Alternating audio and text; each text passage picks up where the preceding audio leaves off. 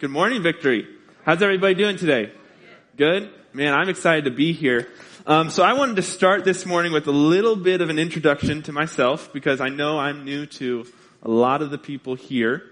Um, and some of you I've had the awesome opportunity to meet. Um, I still got some people to meet, some people that I really want to get to know um, as as we've been here. I think we've been here about four four or five months now, and it's been awesome. Um, so I'm from Southern Illinois, Carbondale, Illinois, and uh, I was born into a family, a, a pastor's family, um, and I'm seven out of ten kids. So family is what I knew. Church is what I knew growing up. Um, my parents uh, were in Tulsa, Oklahoma, in in the '90s, um, receiving ministry training, and my dad was at ORU, and the Lord said, "Go back to Carbondale, where he was from, where he was born." And I've got everything that you need there waiting for you, for your ministry, for your family, and um, for all of your life. I've got things set in place for you there. And and and Dad always says, "Man, uh, my prayer was, Father, uh, a prophet's not welcome in his hometown. I don't think I want to go back." Um, but he said, "Go. I've got what I've got what you need there." And he did that, and um, lo and behold, when he said yes, all of a sudden I came along and uh, uh, you, you, can laugh. About three months after, about three months after that, um, I was born. Once we were in Carbondale, so um, Southern Illinois was my life. It's all I knew. Only place I've ever lived, and I love it. Uh, I love it there. And so, um, coming up as a child, man, church is what I knew. I mean, this was this was my place. These were my people. You know, a pastor's kid. That means mom had us there while she was doing her work on Tuesday. She had us there on Wednesday.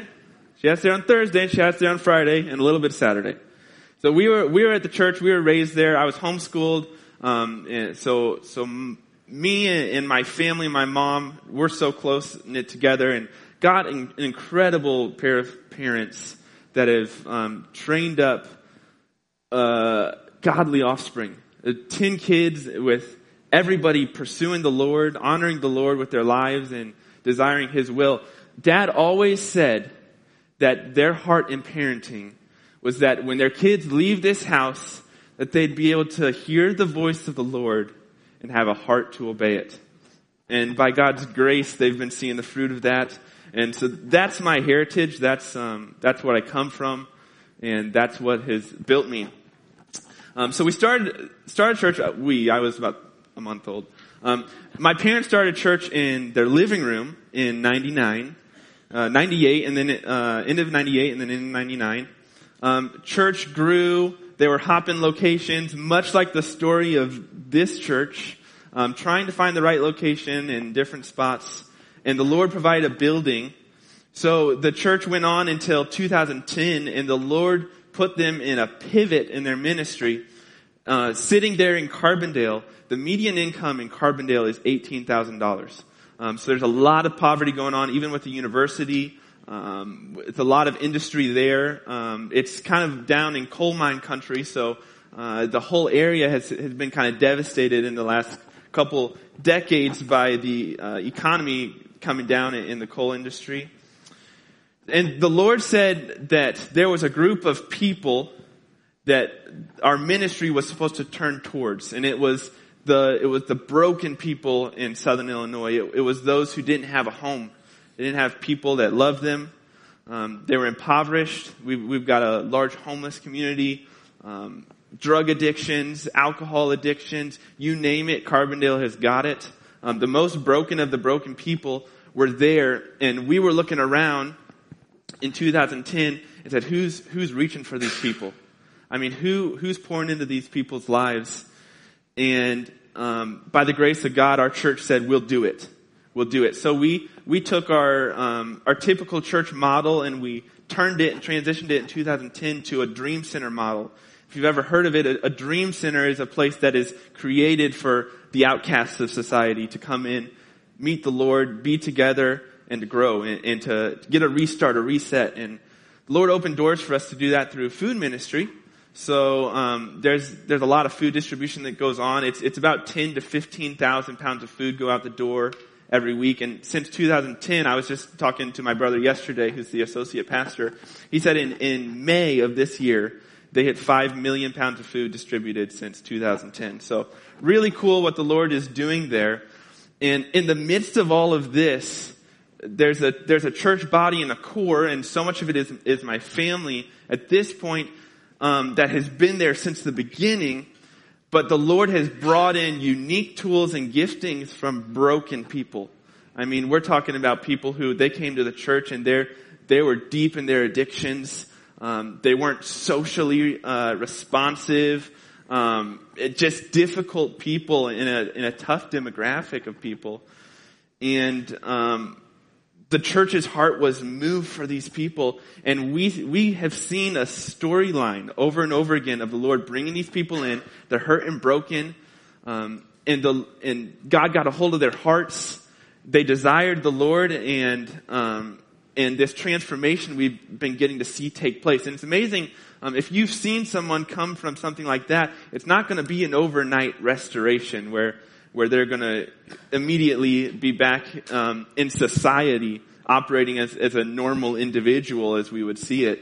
Um, it's a it's a storyline that has to take place and a testimony that has to build and grow. And by God's grace, we've seen, man, the people who first came into that building in 2010 are now our volunteers and the people that are making the ministry go. So it's been really cool to see. And this morning, um, when Pastor Mike asked me to do this, he, I kind of told him this story of what our ministry was, and he said, "I want you to talk about that."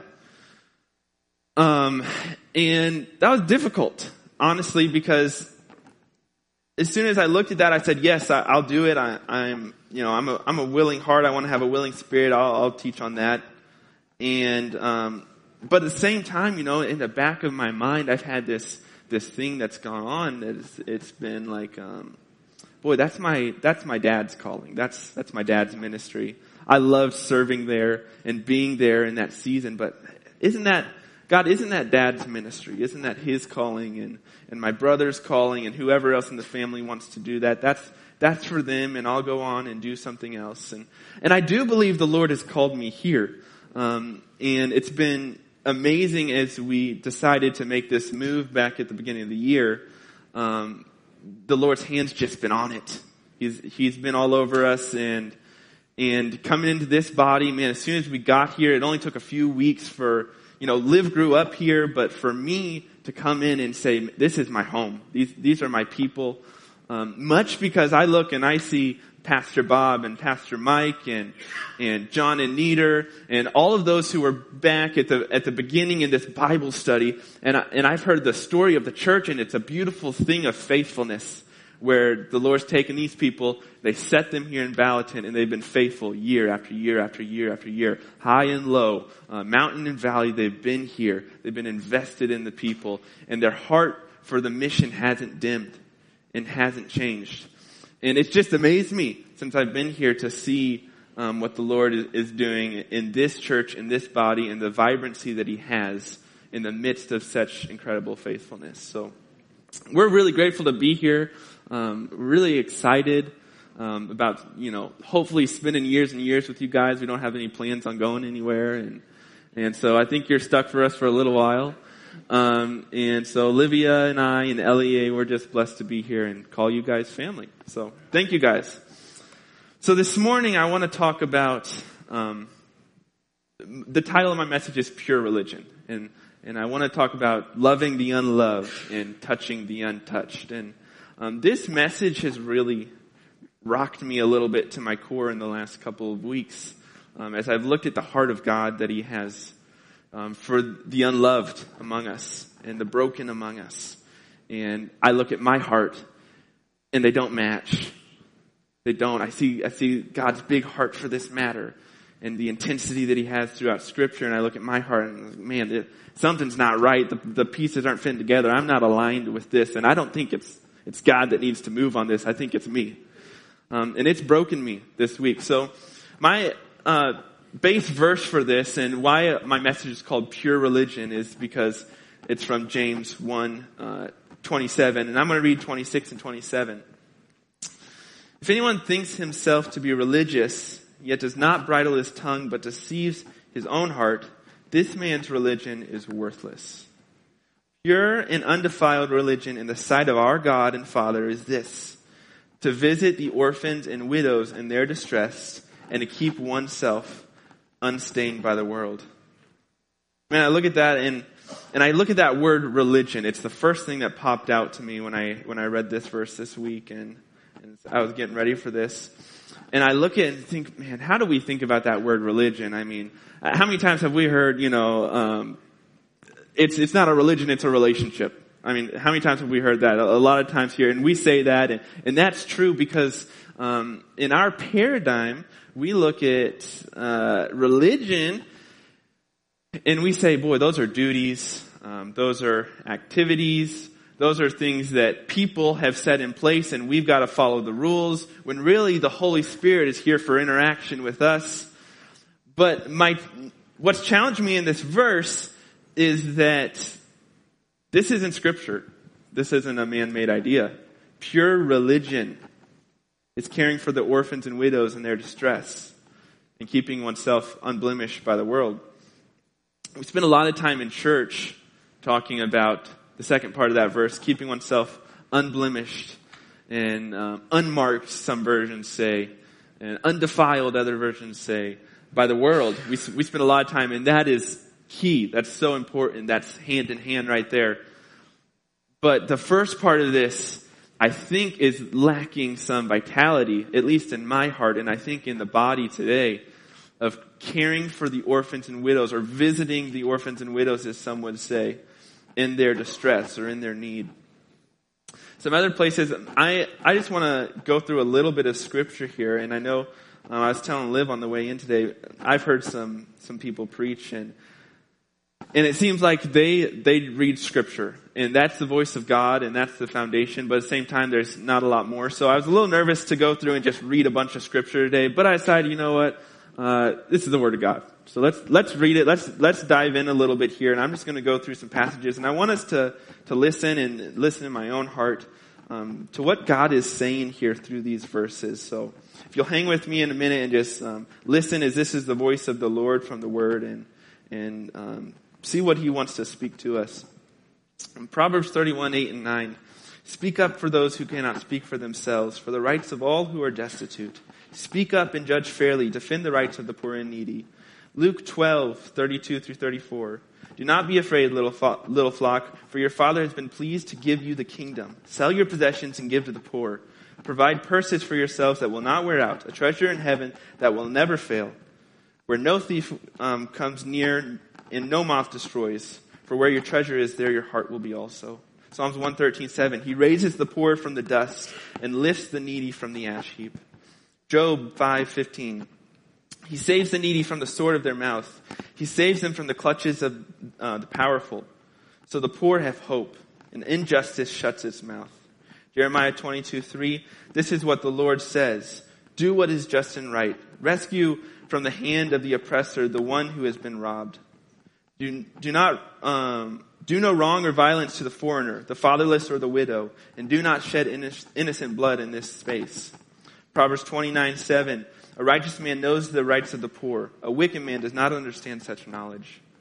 1 John 3:17 If anyone has the world's goods and sees his brother in need, yet closes his heart against him, how does God's love abide in him? Dear children, let us not love with words or tongue, but in action and in truth. Proverbs 14:21 Those who despise their neighbor are sinners, but happy are those who are kind to the poor. Psalm 72, 12 through 14. For he delivers the needy when they call, the poor and those who have no helper. He has pity on the weak and the needy and saves the lives of the needy. From oppression and violence, he redeems their life. Precious is their blood in his sight. Matthew 19, 21. Jesus answered, If you want to be perfect, go, sell your possessions, give to the poor. You will have treasure in heaven. Then come and follow me. Proverbs 21, 13. Whoever shuts their eyes to the cry of the poor will also cry out and not be answered. Proverbs 28, 27. He who gives to the poor will not lack, but he who hides his eyes will have many curses.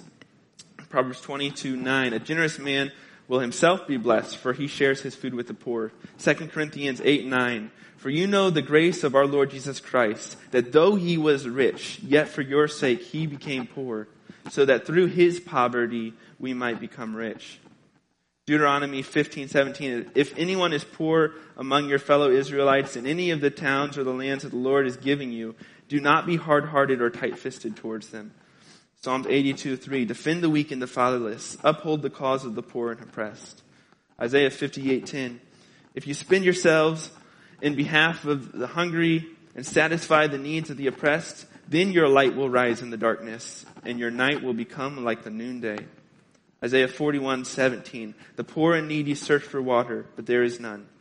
Their tongues are parched with thirst. But I, the Lord, will answer them. I, the God of Israel, will not forsake them. Isaiah 58, 6 through 7. Is not this the kind of fasting I have chosen? To loose the chains of injustice and untie the cords of the yoke, to set the oppressed free and break every yoke. In Jeremiah 22, 16, he defended the cause of the poor and needy, and so all went well. Is that not what it need, means to know me, declares the Lord? If you didn't take any notes, that's fine. I, I literally just went and Googled like poverty verses, like uh, verses about the poor and the needy. Like that's it. And this is just like a little chunk that I found in there. And the, the scripture, scripture is just packed full of this. De- defend the poor and needy in their distress. Um, come to the aid of those that cry out in need. It's, it's all throughout the scriptures. And let me get back to my notes here. But what I see in this is, man, there is something to God's heart on this matter to how we look at this. There, there is something here in, in a place that we can grow and, and encourage one another and, and build this body um, with the people that the Lord's heart is crying out for. So I want to look a little bit as we go through this, a little bit more of God's perspective. And I think anytime we're looking at um, what God thinks, it's a great place to start in the garden. Um, to go back to Genesis and see how did he create this to be before sin came into the world, um, before this all, uh, we broke this thing, you know. I mean, before sin came on us, and and we got this nature inside of us that that separates us from God. What did this look like? What did He intend? Um, and I th- and I think first off, it's that we lived in community with Him. Um, that we were Adam and Eve were walking in the garden in community conversation with God, and He was there walking in the garden. Genesis says it's a, it's an amazing reality. And um, in that, we see that that Adam and Eve were just perfect. They were unstained by the world. So it's like that James 127, that second part of keeping yourselves un- unstained by the world. That was like daily reality in the garden.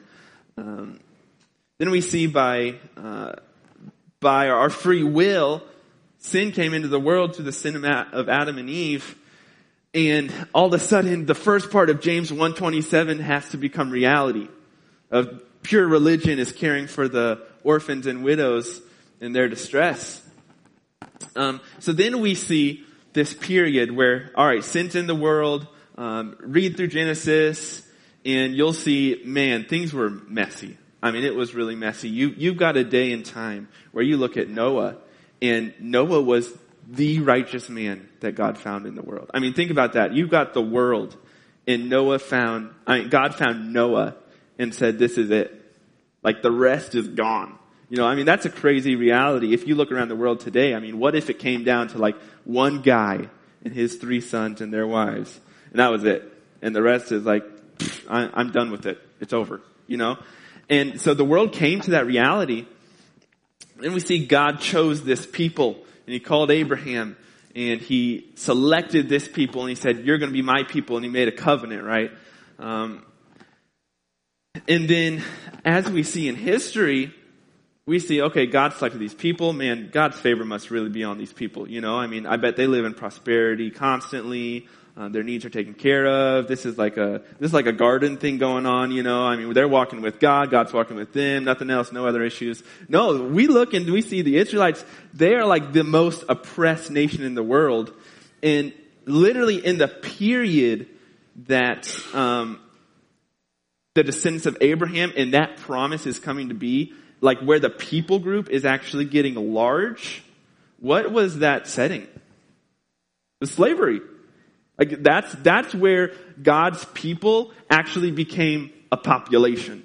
Like it was in slavery and in bondage. Yet God had selected these people as the chosen ones. Like this was the group that he wanted and that he desired. I think that's really interesting, you know, he didn't, he didn't select an established country, but the country that he decided, the people group he decided was people in, in bondage, in slavery. So then we see that storyline where the Israelites are constantly being attacked. They're constant, constantly the enemy and there's three or four other nations attacking them and, and they're trying to stand up and defend themselves and then they go into captivity and reject the Lord and then they come back and reject the Lord and come back. And then we see Jesus come into the story. And we see Jesus come for a people that is in bondage under the Roman Empire and he comes to this time and people think he's going to be a liberator. They think a king's going to come and a Messiah is going to come. Yet he comes so low. I mean, we, we see this message every year at Christmas. I mean, he comes so low and he comes in a stable and he comes to um, a Virgin Mary, an unmarried woman uh, that we believe was young, like maybe teenage years, and just the most humble situation.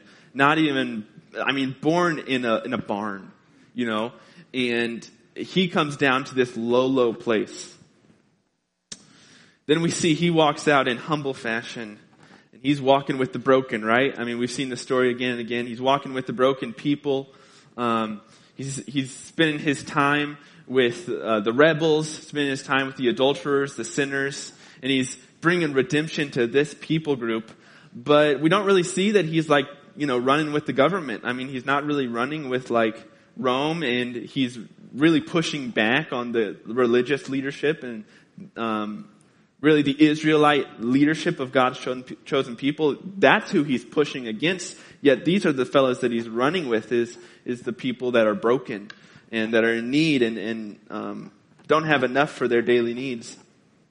And then he challenged those that marginalize them. You know, we see again and again. Um, we look at the uh, Pharisees and the chief priests and the Sadducees and the way that he challenged them on the way that they interacted with the weak and broken constantly throughout the, the gospel. And then the, out of that, you know, we switch the storyline to where the church is established, right? And once again, immediately, this great movement that God wants to do comes in a church that like before there is a church, they're already being persecuted.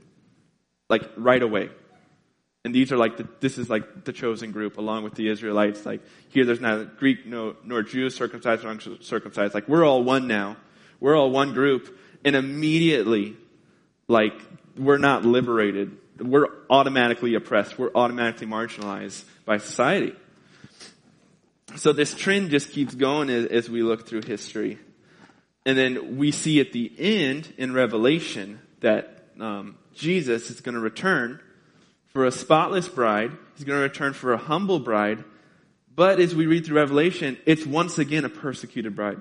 It's once again a people that are marginalized, are set aside, they're a little weird, um, they're not going along with society, and there's government oppression at that point as we look in, in Revelation. So the storyline of this is really interesting. So, so if we step back and look at God's perspective, man, there's something, there seems like there's something to this of who he's selecting, right? I mean, of who he wants to use, who he's reaching for, who God wants relationship with, and, and all of that. And so I want to pivot out of that then and look a little bit at the perspective that Jesus gave um, in the Good Samaritan. So in Luke 10, 25 through 37, we see this uh, parable that Jesus gives. And uh, as, it, as it goes, I'm going to read through this. Um, on one occasion, an expert in the law stood up to test Jesus. So, like a religious leader and an Israelite leader, he said, "Teacher, what must I do to inherit eternal life?" "What is written in the law?" He replied. "How do you read it?" So the te- the leader, the expert in the law, answered. Uh, love the Lord your God with all your heart, with all your soul, with all your strength, and with all your mind, and love your neighbor as yourself. So he got it. He got the answer right. Like that's that is what he must do to inherit eternal life. Um, but then it says that um, he wanted to justify himself. So I lost my spot here. So Jesus said, "Do this and you'll live." You answered correctly. So then uh, the the expert in the law says, um, "Who is my neighbor then?" So he went and he's like, "Well, I kind of want to justify myself and make sure that I'm doing this uh, correctly, and I want Jesus to kind of puff me up here in front of these people that he's teaching." And, and explain who the neighbor is so that everybody can see, oh, I'm justified in this and I'm loving my neighbor as myself. So then Jesus goes on and he tells this, this parable. he says, A man was going down from Jerusalem to Jericho, and he was attacked by robbers. They stripped him of his clothes, beat him, and went away, leaving him half dead. A priest happened to be going down the same road, and when he saw the man, he passed by on the other side. So too, a Levite, when he came up, up to that place and saw him, passed by on the other side. But a Samaritan, as he traveled, came where the man was, and when he saw him, he took pity on him. He went to him and bandaged his wounds, pouring on oil and wine. And he put the man on his donkey, brought him to an inn, and took care of him. The next day, he took two denarii and gave them to the innkeeper. Look after him, he said, and when I return, I will reimburse you for any extra expenses you've had. Which of these um, three do you think was a neighbor to the man who fell into the hands of the robber? The expert in the law replied, The one who had mercy on him. And Jesus told him, Go and do likewise. So we've heard this story, right? The Good Samaritan. I mean, if, if you came up in um, Sunday school, you've heard this story many times with characters and all that. And there's something in particular in this story that I really want to look at. Now, I want to look at that priest that walked by this man that was beaten and half dead and, and left to die. And I want to look at the Levite.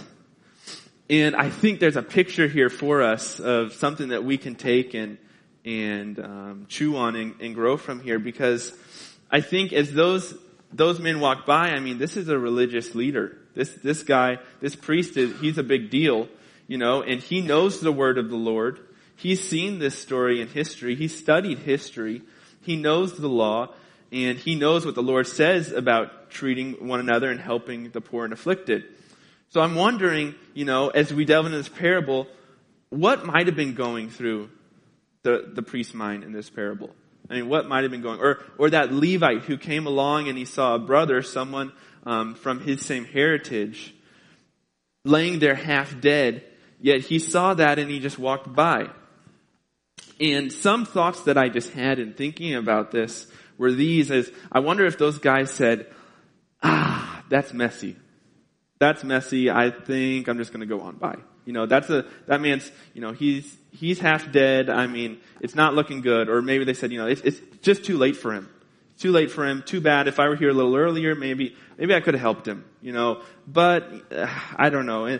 Maybe, maybe they said, that's not my job. You know, I mean, I, I'm not a paramedic. Uh, I, I, don't know anything about the medical side of this. Um, I'm sure someone's going to come on later, help this guy out. Uh, it's probably too late anyways. So I think I'll just go on with my day. Or maybe, and this is something I've said a few times, they said, ah, that's not my calling.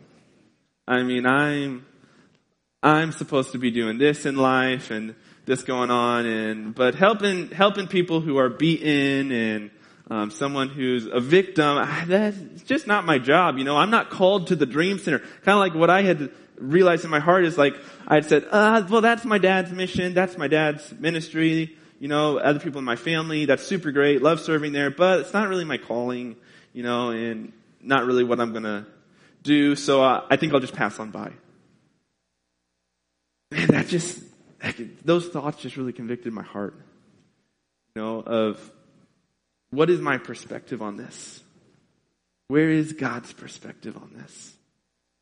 And what am I going to do in response if that's really the case?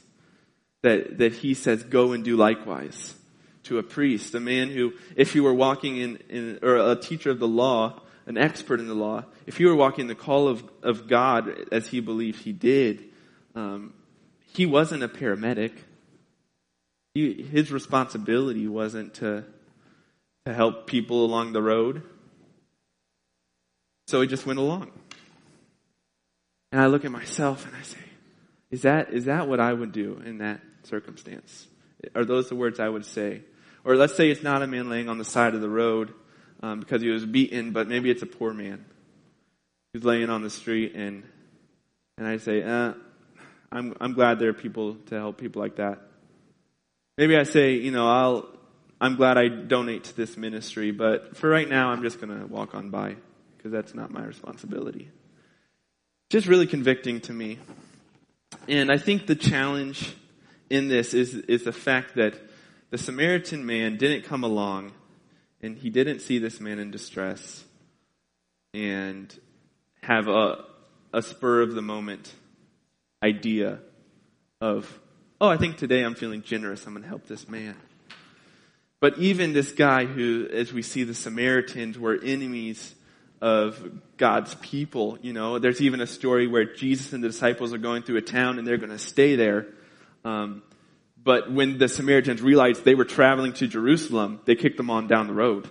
You know, I mean, this is, these were, these people were at odds with one another. Yet he came along and it wasn't a spur of moment thing. It was like, oh, well, today I'm going to be generous.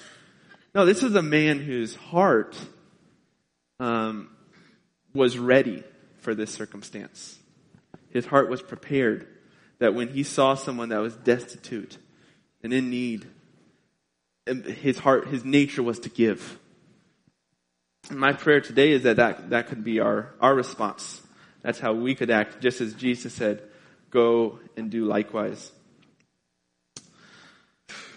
So, I think the challenging reality in this to me is that as we look at the church and we take these two stories together, as we walk through the, the history of the Bible and the future that we see in Revelation and what's to come, I think that in light of eternity, um, the people that are destitute, um, that are poor and needy, uh, the orphans, the widows, the, the castouts of society, that's our demographic in light of eternity. That's who, that's who we're a part of. Because Jesus came for, for the least of us. And so we, I think we need to claim a piece of our heritage as the church of saying, these are our people. So let's bring them in. Uh, it's not pretty. It's not a clean situation. But these are our people in light of eternity that um, the Father's heart is after. So how will we respond? Uh, I read a great quote this week from D.L. Uh, Moody. He said, Our greatest fear should not be of failure, but of succeeding in things in life that don't really matter. And I'm looking at the picture of the church today and um, and where we're at, you know, what's going on and, and what everybody's doing. And there's a whole bunch of other sermons to do for that. That um, I'm so grateful we have Pastor Mike to go through, and he's going to come back and he's going to fix that all for us and go through all the theology of it. And I don't have to mess with that today. But um, one thing I want to look at is uh, I was read this week in Ezekiel 16, verse 49 and 50, and Ezekiel is speaking to Jerusalem, the people of Jerusalem, in a time when, when they were running from the Lord and running from His commands and, and weren't in line with His instructions for them. And he compares them to Sodom which is crazy because we look uh, we look at, in the Bible at Sodom and it's a broken, broken place, and there's there's some sins in particular that we see Sodom was committing that are the first thing that come come to my mind when I when I think of Sodom. It's the sexual immorality, it's homosexuality, it's all this stuff that that we see, and Ezekiel speaking from from the voice of the Lord um, in, in inspired Scripture said this about Sodom and Jerusalem. Behold, this was the guilt of your sister Sodom. She and her daughters had arrogance, abundant food, careless ease, but she did not help the poor and needy. They were haughty and did detestable things before me. Therefore, I did away with them as you've seen. So this is what he said the sins of Sodom were. That they had arrogance, that they had an abundance of food, and they had careless ease, but they didn't help the poor and needy. They had all these things going for them. They, they had a, a society that embraced the idea of just live through life carelessly, this careless ease. They had an abundance. There wasn't any starvation going on. There was plenty of food to go around. Um, and they were arrogant. They were, they were really, really, they were just comfortable in that spot. Um, and they didn't help the poor and needy in that circumstance. And the Lord says, this is the sin of Sodom right here. Man, this is convicting to my heart. The Lord did away with them out of those sins. So I look at the American church today and I say, man, there's some, there's some of this going on. You know, there's some arrogance in the church. Uh, there's some abundance of food in, in the church today.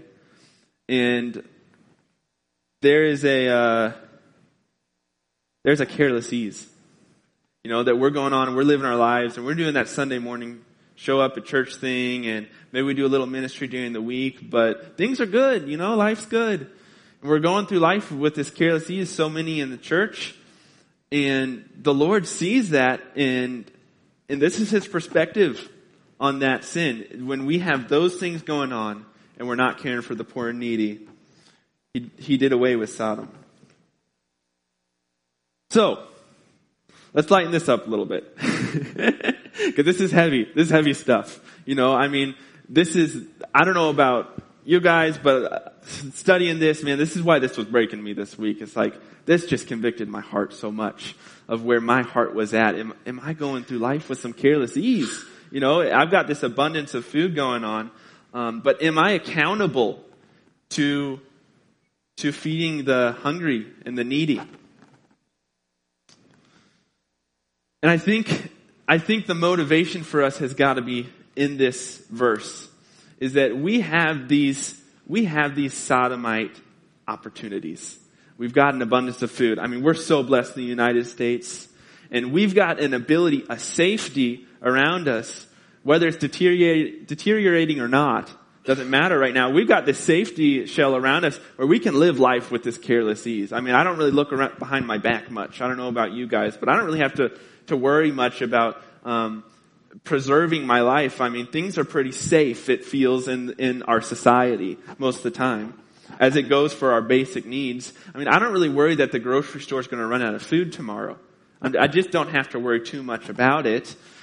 But I'm wondering if there's a responsibility that we have in the fact that we have so much provided to us that the Lord wants to use to feed the nations. I mean, to feed the broken among us. And where can we give? I mean, this is a church that, that has just been so generous. And I've heard that of this body that we've given and given and given and we've met needs and the Lord's done wonderful things in it. And I mean, that's just something to celebrate among us. That's something that's big that we're doing. But I think, um, this is something that we've got to get in the body of Christ today. Amen. I mean, where we're given to, to the needs of the world, that we're meeting in the needs of the, of the needy and oppressed and the orphan and the widow. So as we look at this, um, my mind turns to like Luke 12, and this is where, this is kind of an odd spot that I turn to. Um, but Jesus was going through these parables, and he's talking about, um, the servants who had a master that left, and they were left in charge of many, and we see this kind of parable a few times in the parable of the talents where Jesus, you know, he left uh, one with one servant, five with another, ten with another, and they came back and they doubled it, and they, they were faithful to, to what they had and the amount they had. So this parable kind of comes in, in this frame in Luke 12. And so here's kind of the story of what Jesus said. He said, the Lord, Lord answered, who then is faithful who then is the faithful and wise manager whom the master puts in charge of his servants to give them their food allowance in their proper time? It will be good for that servant whom the master finds doing so when he returns. Truly I tell you, he will put him in charge of all his possessions. But suppose the servant says to himself, my master is taking a long time in coming. Then he begins to beat the other servants, both men and women, and to eat and drink and get drunk. The master of that servant will come one day when he does not expect, in an hour and time he is not aware of. He'll cut him to pieces and assign him to a place with the unbelievers. The servant who knows the master's will and does not get ready or does not do what the master wants will be beaten with many blows. But the one who does not know and does, and does things deserving punishment will be beaten with few blows. From everyone who has been given much, much will be demanded. And from everyone who has been entrusted with much, much more will be asked. And I, I think there's something for us here in this where the Lord has entrusted us with so much. I mean, we're, we're living, I, I look around this room and as it compares to the nations, there's bountiful wealth in this room. I mean, there's, you know, Olivia and I, we're in entry level jobs and I look at this and compare it to the state of the world I'm like, man, we've got bountiful wealth. I mean, we've got cars to drive. We've got uh, a house to live in with nice amenities. I mean, we've got all these needs and, and that are met.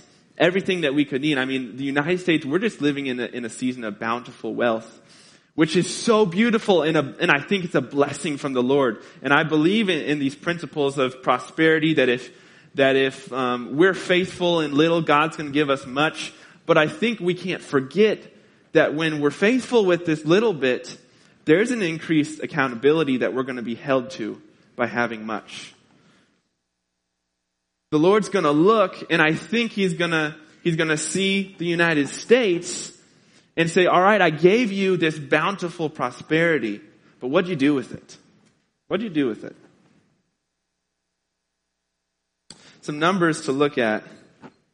You know, in worldwide, we've got 258 million widows living in the world, 153 million orphans, 40 million individuals in human trafficking.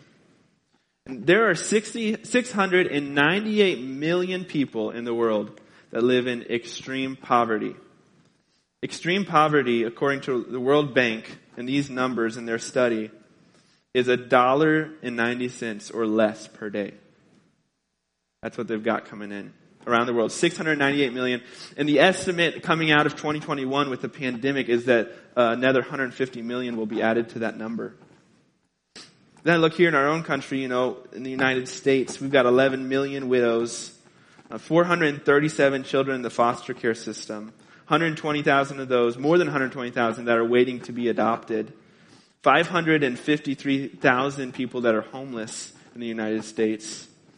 And um, the estimates on just individuals that are in, in our land and being trafficked, owned by other people, is 200 to 240 to 330,000 people, we think.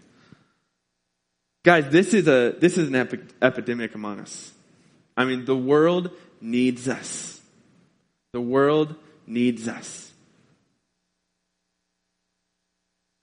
This is a, this is a tough, tough topic to cover, you know, and as I, I talked to Pastor Mike about this earlier this week. I apologize. I talked to Pastor Mike on his sabbatical.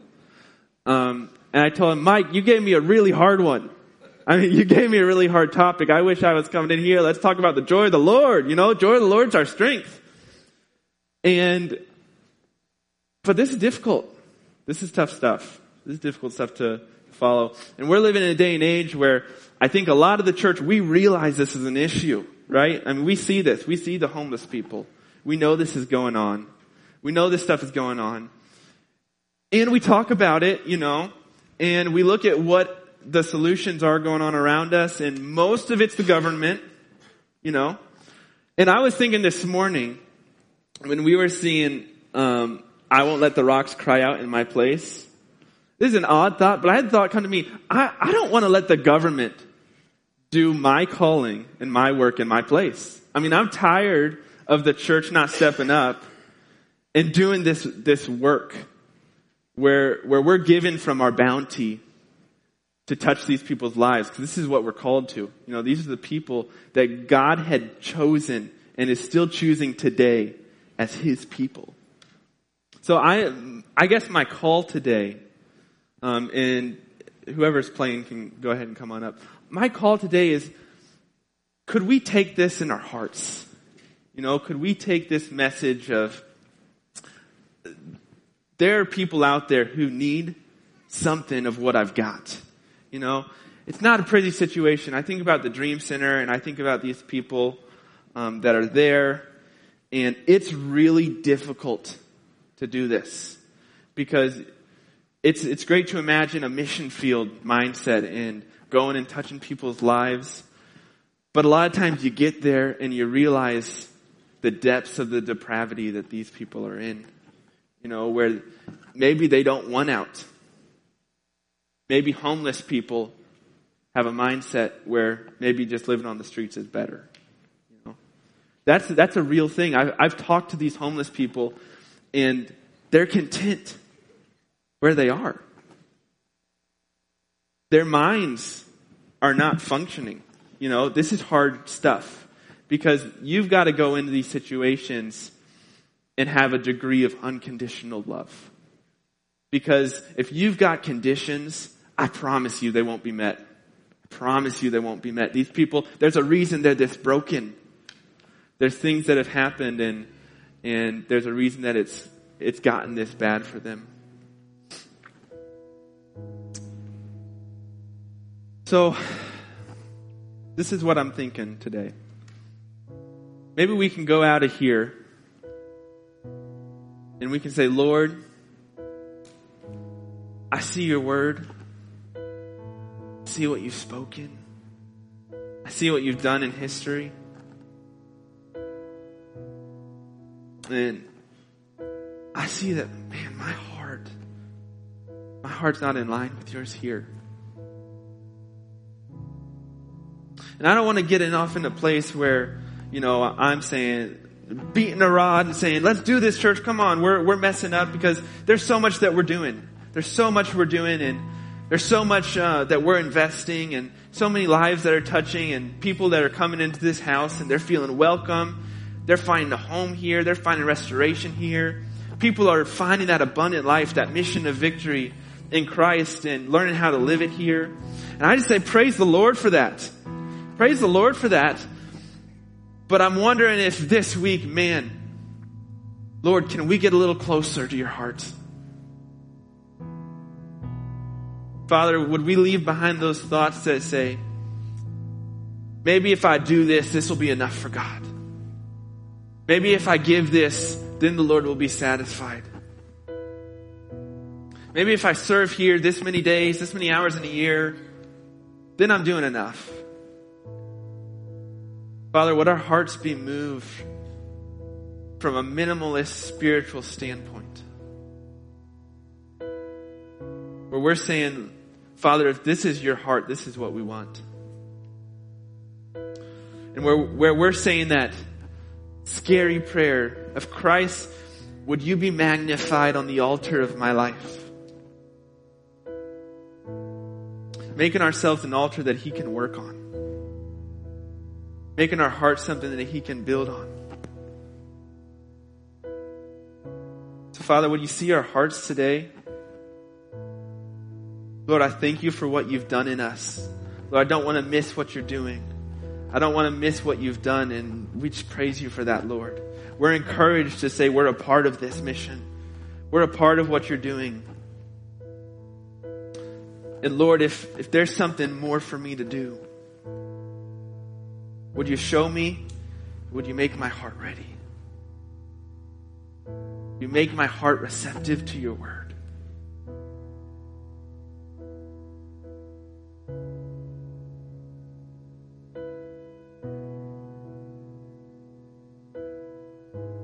Holy Spirit.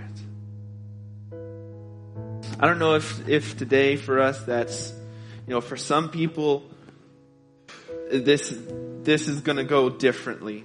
Um, our hearts are to be moved a little differently because we do have callings and we do have missions um, that we each live in, and there's a lot of broken people in the world. There's a lot of people that need help, and we can't do it all. And we're not going to be able to take one brush stroke and fix it and and clean it all up. It's it's a it's a piece by piece work. What I do believe, though, is that if the body of Christ, starting with me, would say, Lord, whatever more you have for me, I'll do it. Whatever a next step is, I'll take it. If it's uncomfortable, Lord, I'll go.